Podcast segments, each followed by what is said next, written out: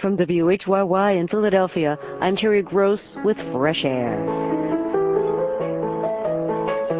On today's Fresh Air, we look for clues to what's happening now in Afghanistan by looking at the recent past. We talk with journalist Robert Kaplan. In the mid and late 80s, he traveled through Afghanistan with the Mujahideen, the Islamic fighters who drove out the Soviets.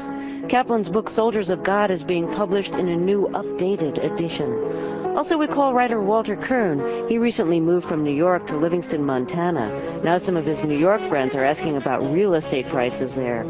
Kirn is the author of the recent novel Up in the Air, a satirical look at air travel before September 11th. We'll see if he's ready to fly again. That's all coming up on Fresh Air.